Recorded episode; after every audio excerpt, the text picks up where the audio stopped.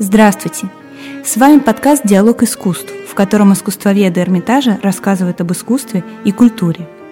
В этом выпуске Людмила Евгеньевна Торшина, искусствовед и филолог-романист, расскажет о ранних христианских памятниках на территории Франции –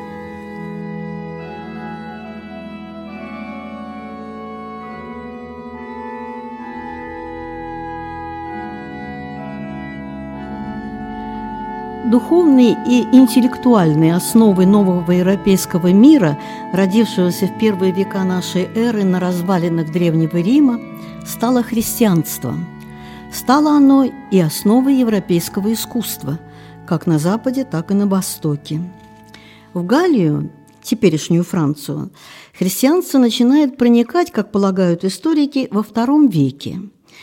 История первых христиан в Галлии фактически легендарная – но в народном сознании она сохраняется как история достоверная, даже отраженная в памятниках материальных. Пожалуй, самая яркая легенда – это история Марии Магдалины и первых христиан из ее окружения, которая распространена на юге Франции, в Провансе. Есть такое заповедное место в дельте великой французской реки Роны – Камарк. Болотистая низина, образованная двумя руслами Роны – Большой Роной и Малой, впадающими в Средиземное море. На морском берегу Камарга приютился маленький городок Сент-Мари-де-ла-Мер – Святые Марии на море.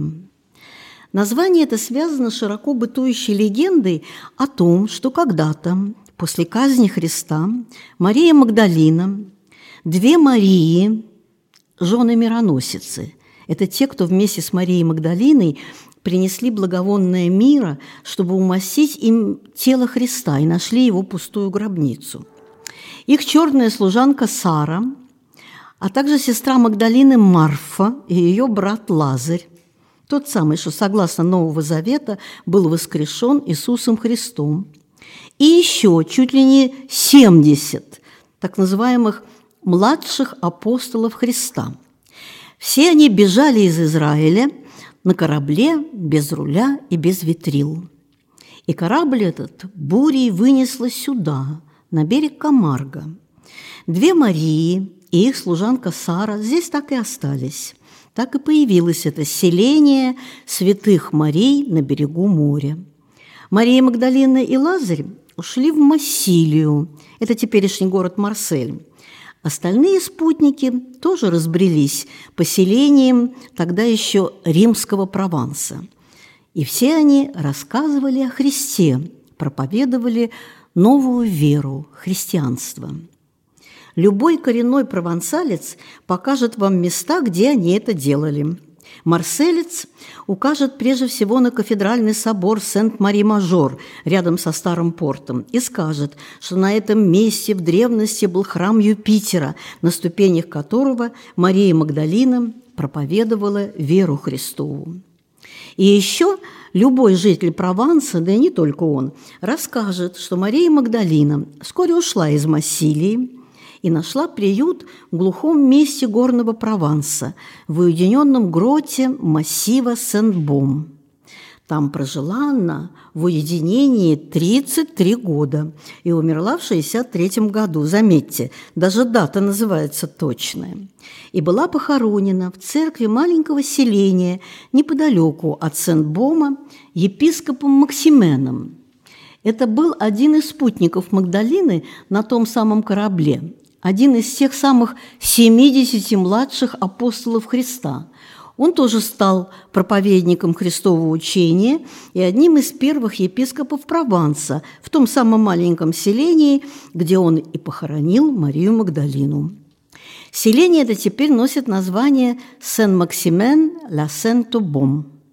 В церкви этого селения, в базилике Святой Марии Магдалины и сегодня – можно увидеть и саркофаг Марии Магдалины, и ее мощи, ее голову в золотом реликварии. Правда, и этот саркофаг, и мощи в нем – все это было обнаружено здесь, в Сен-Максимене, только в 1279 году, почти в конце XIII века. И базилику на месте старой церкви начали строить только в конце XIII века, а достроили и вообще в начале XVI века.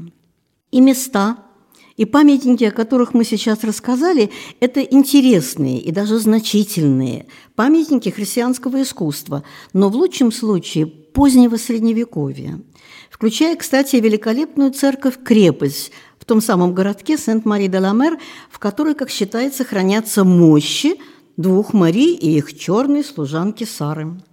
Церковь эта тоже построена между IX и XI веками.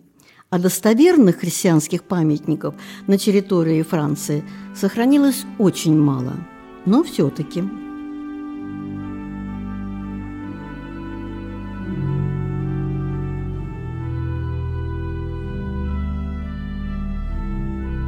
Заглянем в один из старейших городов Франции, город Пуатье – это сегодня он, согласно новейшему административному делению, всего лишь главный город департамента Вьена, региона Новая Аквитания.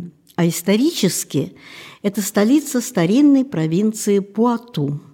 Оба названия Пуату и Пуатье происходят от имени древних обитателей этих мест – гальского племени пиктонов. Город Пиктавий, Пуатье, был основан во II веке до нашей эры. 51 году до новой эры он был завоеван Цезарем и стал римским городом. А в середине IV века, после принятия императором Константином в 313 году знаменитого Миланского эдикта, объявившего свободу христианского вероисповедания в Римской империи, Пуатье становится крупнейшим центром христианства в Древней Аквитании. Здесь в 315 году родился и до 367 года жил и писал свои сочинения один из 33 так называемых великих учителей церкви – богослов и первый епископ Пуатье Иларий Пиктавийский.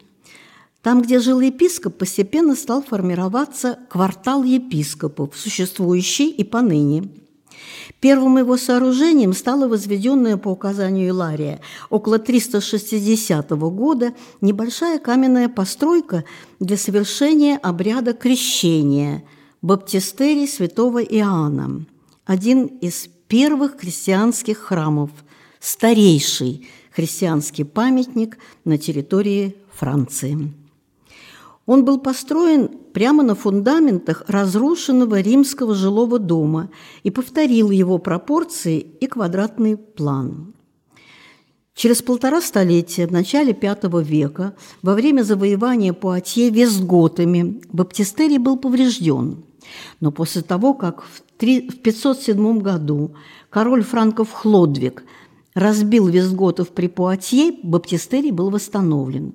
При этом его римская позднеантичная часть, квадратный в плане корпус, был сохранен, только надстроен. А к нему было пристроено три апсиды. Одна с восточной стороны, она завершила собой алтарь, и две с севера и юга.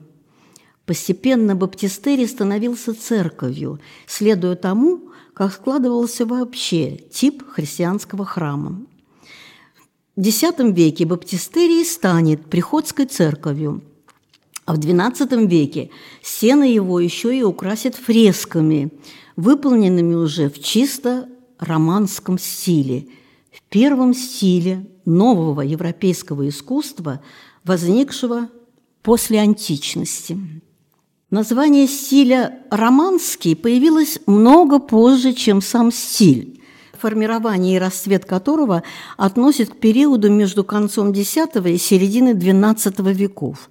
А название возникло только в середине XIX века, в научной среде, когда отчетливо были выявлены древнеримские, романские основы этого стиля в архитектуре.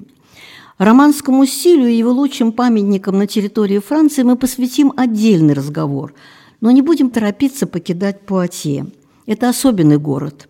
В его атмосфере, в его памятниках отразилась вся история французской культуры от древности до наших дней. Вот и романика живет в Пуатье, по крайней мере, в двух настоящих шедеврах средневековой архитектуры. Прежде всего, это церковь святого Илария Великого, упомянутого нами первого епископа Пуатье.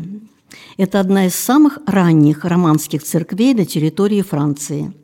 Церковь находится почти на окраине города, примерно в полутора километрах от квартала епископов, где жил Иларий, на древнем кладбище, где он был похоронен.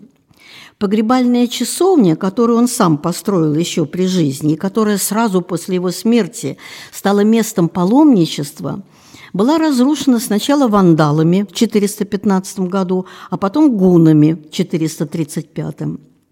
Но и возведенная на ее месте базилика тоже была разорена в VIII веке арабами, пришедшими из мусульманской Испании – Арабы были разбиты в знаменитой битве при Пуате в 732 году правителем франкского государства Карлом, прозванным за эту победу молотом, мартелом. Его считают спасителем Европы от мусульманского владычества. Более чем через 200 лет, в 1020-е 40-е годы, на месте старой базилики по указанию графов Пуату была построена сохранившаяся до наших дней церковь святого Илария. Несмотря на неизбежные за столь долгую историю существования изменения, церковь сохранила суровое очарование романского храма. Невысокий, с мощными глухими каменными стенами, придающий ему чуть ли не крепостной облик, храм снаружи, с восточной стороны, имеет особенное завершение, особого устройства, так называемое изголовье храма, шове, как называют его французы. Внизу у изголовья венец из шести капел охватывает заалтарную часть от северного рукава трансепта к южному.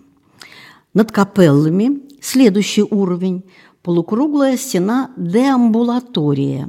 Это внутренняя обходная галерея, идущая из трансепта за алтарь. Венец капеллы де амбулаторий – это части храма, которые в церковное здание привнес романский стиль. Они расширили внутреннее пространство церкви, верующих, особенно паломников, становилось-то все больше и больше. Еще выше над стеной деамбулатория окружье апсиды, завершающий алтарь и еще выше, над нею, квадрат средокрестия, место пересечения нефа и трансепта. Вот так ритм архитектурных форм увлекает взгляд от уровня к уровню, все выше и выше, к небу.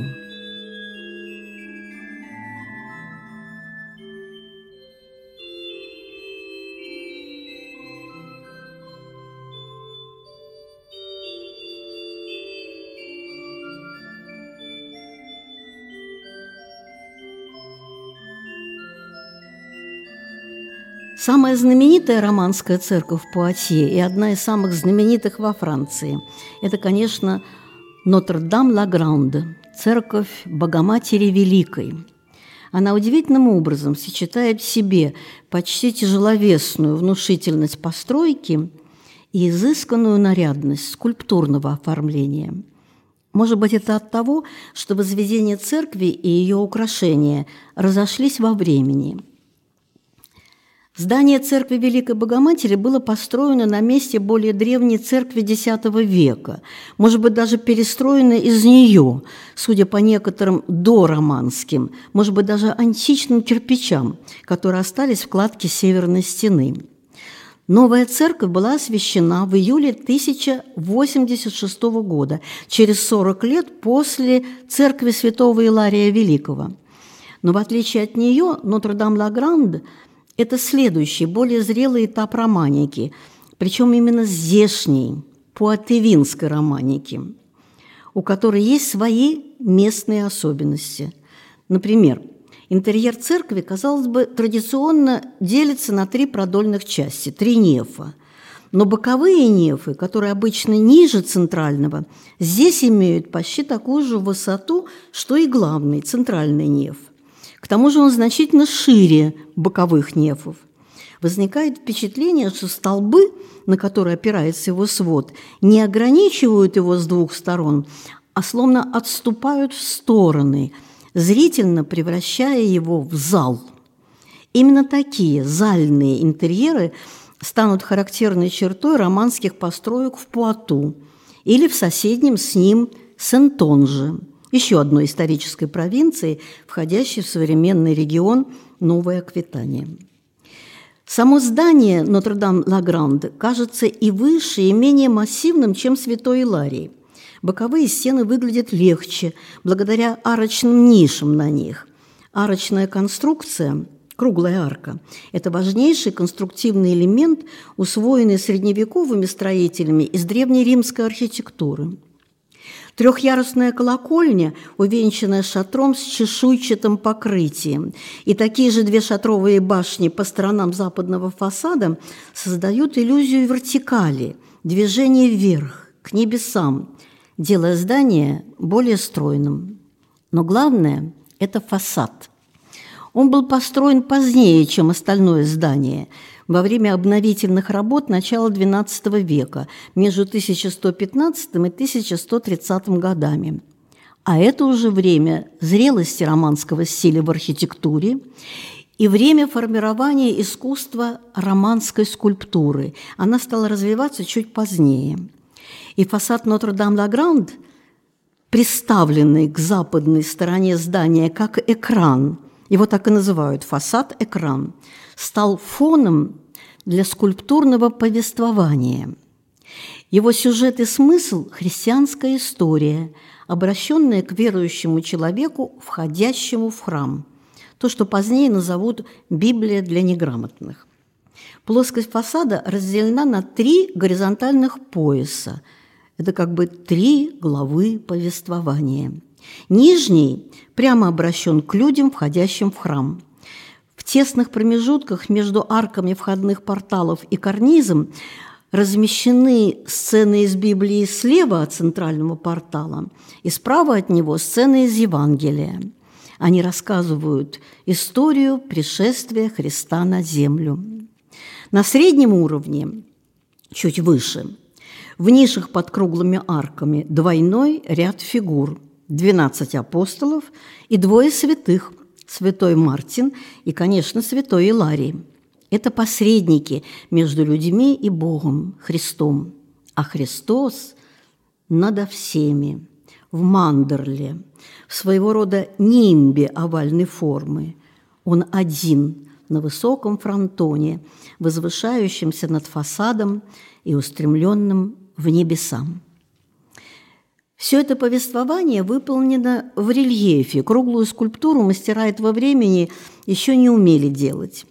И в плоскостности этих изображений угадываются скорее не античные образцы, как в архитектуре здания, а традиции полузабытого искусства кельтских предков, что-то вроде рельефов на пластинах из металла или слоновой кости. Но при этом исторический рассказ в каменной резьбе построен логично, по-латински рационально и вместе с тем выразительно и очень нарядно в обрамлении богатейшего резного орнамента. Такой вот богословский текст в каменных кружевах. Все это и делает скульптурный декор Нотр-Дам-Ла-Гранд признанным шедевром романского стиля – признанным, но далеко не единственным во Франции. Однако за другими романскими шедеврами Франции мы отправимся с вами в следующий раз.